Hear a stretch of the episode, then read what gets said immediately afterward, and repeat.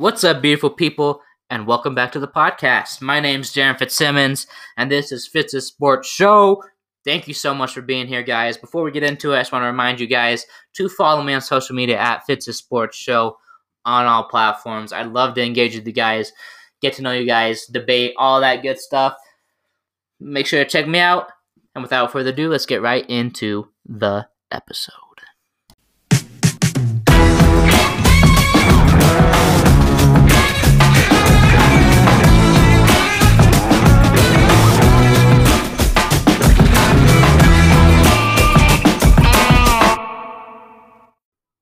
Let's go. Welcome back, everybody. Thank you so much again for being here. It truly means the world to me that you guys would even consider watching this show, even check me out this far. So thank you so much. Make sure to please, you know, subscribe, or whatever you do on whatever podcast platform so you can see the new episodes and, you know, be involved as part of this community. But without further ado, let's get into the first topic, ladies and gentlemen. Patrick Mahomes signed a mega deal 10 years, 500 million plus extension. So the contract he is already on will carry over. So it's really, he'll be with the Chiefs longer than just the next 10 years. I don't know how many years left he had on his deal. But if you're the Chiefs, well, first off, just congratulations to Patrick Mahomes. I love to see, you know, guys get paid, you know, be able to take care of their families. And, you know, I mean, this is generational, generational wealth. Patrick Mahomes is grandkids' grandkids won't have to worry about anything. So, you know, congratulations to him. And this isn't something you see a lot of in the NFL. Teams aren't really willing to take big risks and sign these huge contracts, these long extensions. Because let's be honest, the NFL is a brutal game, and, you know, injuries start to take their toll on a lot of guys and end careers short. You know, we see it all the time. So it's a big risk by Kansas City, and it's you know, something that I think will pay off for him. Because if you look at it, Mahomes has all the support around him.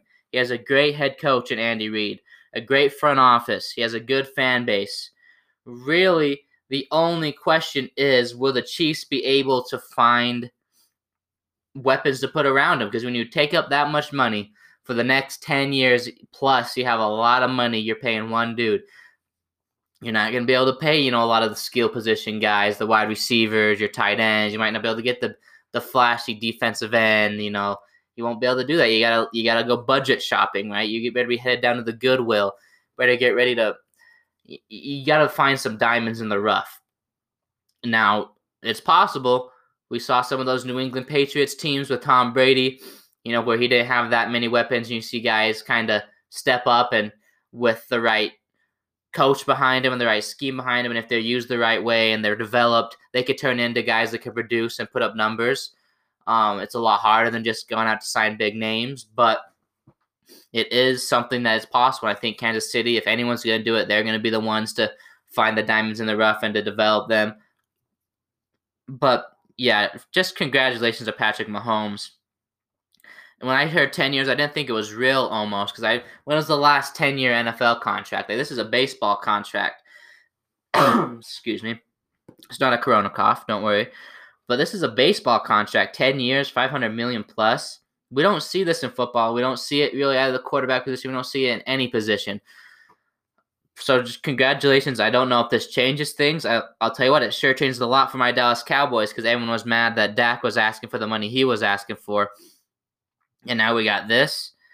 The price on Dak and the price on the quarter market just went up by a ton. I can't wait to see the deals that guys like Lamar Jackson and will get. I don't know if they'll get as big as Patrick Mahomes, but they're going to get paid regardless. There are a lot of guys who are going to benefit from this deal. So, congratulations to Patrick Mahomes. I think it's a great spot. I think it's a great move for both teams. Look, if you're Kansas City, how often does a guy like Patrick Mahomes come around? A generational talent at quarterback already won your Super Bowl, already won an MVP, really the face of the league. You do, you roll out the Brinks trucks, you, you know, whatever you got to do to keep that guy around, you're going to do. So I think it's smart by them. Now, if they can get weapons around him and continue to see success, I can see the Chiefs being good for a really long time. This could be the next dynasty we're looking at. I mean, if you look at what the Patriots have did with Tom Brady, they had consistency, you know. Bill Belichick, Tom Brady.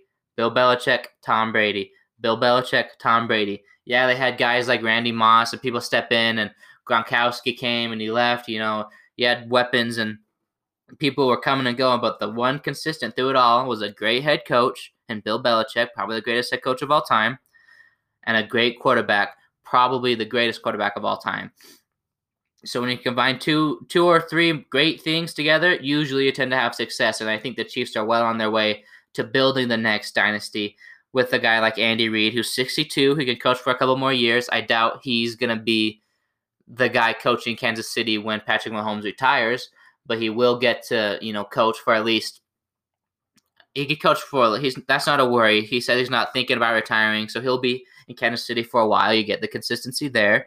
Then you have Patrick Mahomes, you know, your franchise guy, the face of your franchise, the face of the league right now, locked up long term. Consistency, you know, consistency wins in the NFL. All the great teams, you know, it's very rare you see a team come up for a year and then, you know, just fall off the planet. Usually, if you could, teams can stay consistent, they can be in the hunt for a long time. And I think Kansas City, with this deal, has given themselves an opportunity to be in the hunt for a championship for a long time. I think they're going to be good.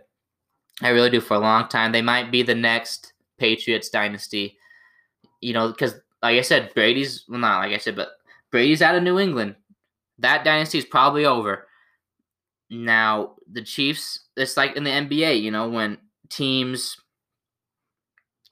when their run comes to an end, like kind of how Golden State's run's coming to an end now. Now there's the power struggle in the NBA. Who's going to take over as the premier team, the team to beat? I think Kansas City they are already the premier team in the NFL. They're the defending Super Bowl champions, but I think they've secured themselves a chance to be the next dynasty, the next model franchise of the NFL that the Patriots have been for the last, you know, however many years you want to go back. You know, before the before the Patriots is the Cowboys. You know, a lot of it seems like it's a changing of the guard in terms of who's going to be the premier dynasty team in the NFL, and I think it's exciting. I think it's fun It's good for the league to have a young guy like Patrick Mahomes be the face of your franchise. You don't want a guy like Brady. You don't want a guy like Rodgers. You don't want a guy like Brees to be the face of your fran- to be the face of your organization, at least from a business perspective, because those guys they're on the way out. You know, it's good. The NFL has their dude. They have their face. They have the guy who's going to propel the M- uh, NFL into the next stage of their existence. So it's a good move if you're a football fan. I think everyone's going to be happy to see players get paid. Hopefully, opens the door for a lot of other guys to get paid. And now let's just get to the next topic right out, right off the rip. All right, topic number two, and this is going to be our debate of the day. So, this is a new thing I'm introducing to the podcast. So, debate of the day is the hot topic, the the main thing we're going to be talking about during the episode. It's what the episode is going to be kind of built around. Now I'll still do the reactions to the news, like the Patrick Mahomes deal, or you know what's going on in the sports. We're going to have really one key debate of the day. It's going to be our new segment, and then after this, we know we translate. We'll go into the news, and it'll be kind of just be structured in a different way. But for the debate of the day, the first ever debate of the day, who will have the better season? New England with Cam or Tampa Bay with Brady? Now, first off, before I even start because I know a lot of people are going to be saying, hey, Cam's not guaranteed the starting spot. I know technically, if you want to get there, technically they do have an open quarterback competition in New England. But trust me, believe me, this is a Fitz guarantee. Cam, if he's healthy, if he's healthy, he will be the starter. If he's not healthy, that's a different story, and that's you know not really relevant, obviously. But if he is healthy, Cam will be the starter. So let's let's just get that off right off the bat. In my mind, Cam Newton's the starter of New England Patriots. I don't think they bring him in to make him sit, you know, behind a guy like Brian Hoyer or a guy like, you know, Jarrett Stidham. No, Cam's going to be the starter. But we'll start with Tampa Bay. When I look at Tampa Bay's schedule and I look at, you know, the weapons they have and coming off last year and who they've added, who they haven't, I think their ceiling with Tom Brady is around 11 and 5. Now, this is probably more on the high side. Like I said, it's a ceiling. This is the best case scenario for the Tampa Bay Buccaneers. I think if everything goes well, they fire on all cylinders, they can be 11 and 5. Now, their floor, the possible worst case scenario, I think is 9 and 7. Now, obviously, they can get worse than 9 and 7. Obviously, Tom Brady could go down game one. But the, I'm, I'm saying this floor is if they have everyone healthy and if you know, there's nothing crazy that happens. This is as bad as I can see them being. Now, obviously, it's the NFL and crazy stuff's going to happen, so they could always go lower. But I think it's just more of an indicator of where I think Tampa Bay is when they have their full potential and when you know maybe they don't live up to their full potential. Some notable games they play. They have a pretty tough schedule. They play two games versus New Orleans, who's not going to be a tough out. Kansas City once, Green Bay, Minnesota. You know, those are some some tough teams. They'll give them a lot of trouble. But I still think, you know, they have a top 10 defense and they have a new revamped offense. Tom Brady, Rob Gronkowski. They have a bunch of weapons around Brady.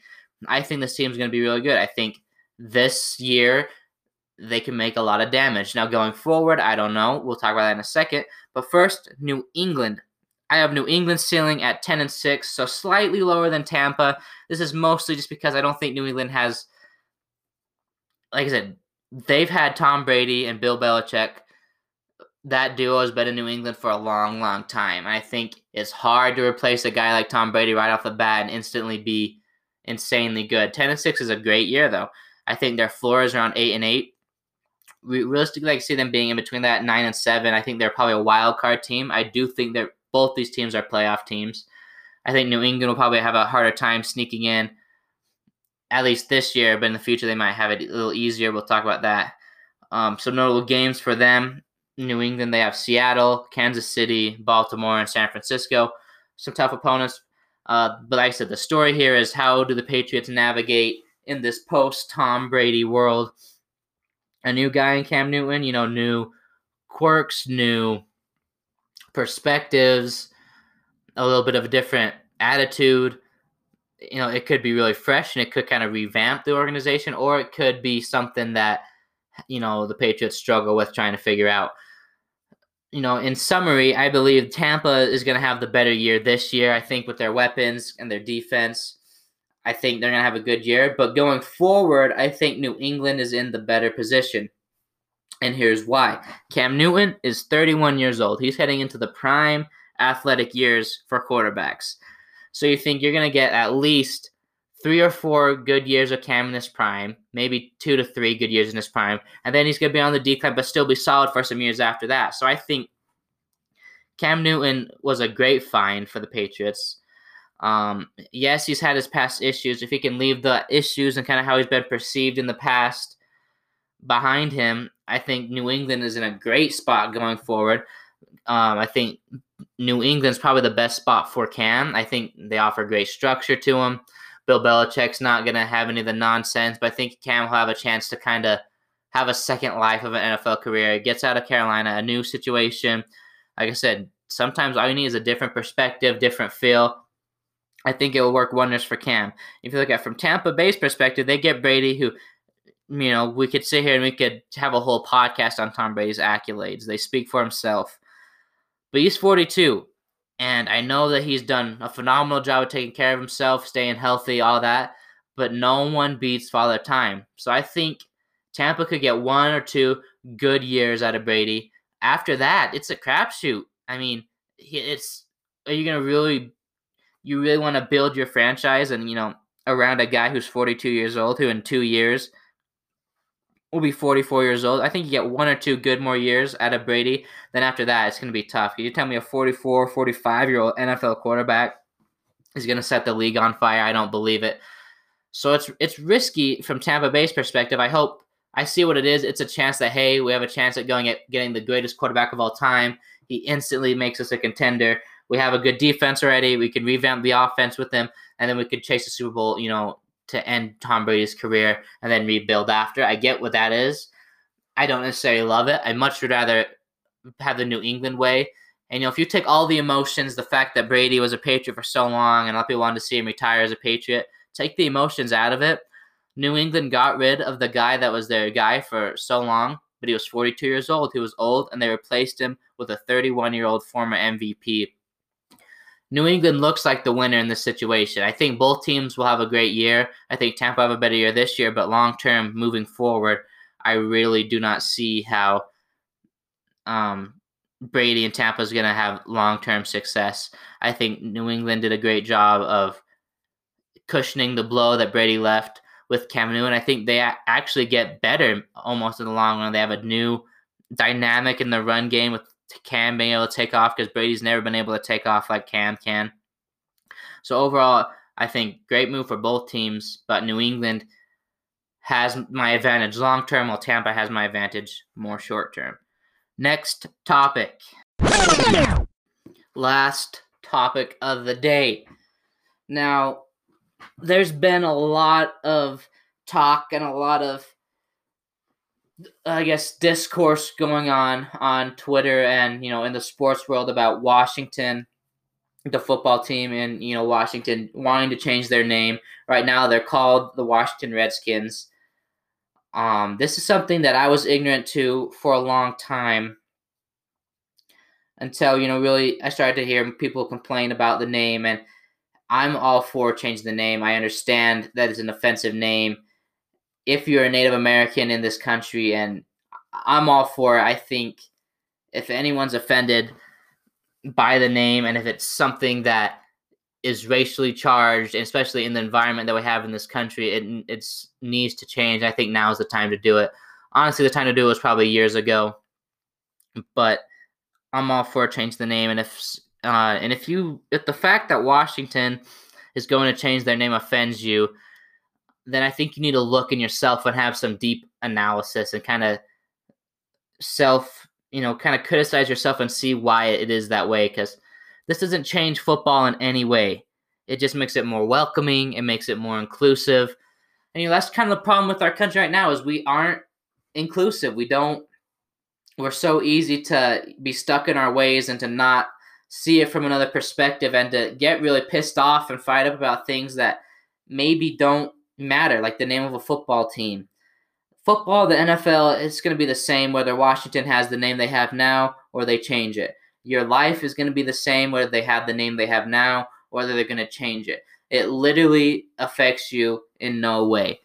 It does not affect you at all. So if you have a problem with the fact that the NFL is changing or the what the Washington football team is going to change their name to make it more inclusive to make people feel more welcomed, then that's really an indicator of the person you are. And I'm not saying, you know, you're a bad person, but I think you have a bad taking a bad perspective on this thing. And I think you need to do some self an- analysis and look at yourself in the mirror and see, you know, why it is you feel this way. Because I, it's not, it doesn't affect you in any way possible. It's the right call, and I 100% support it.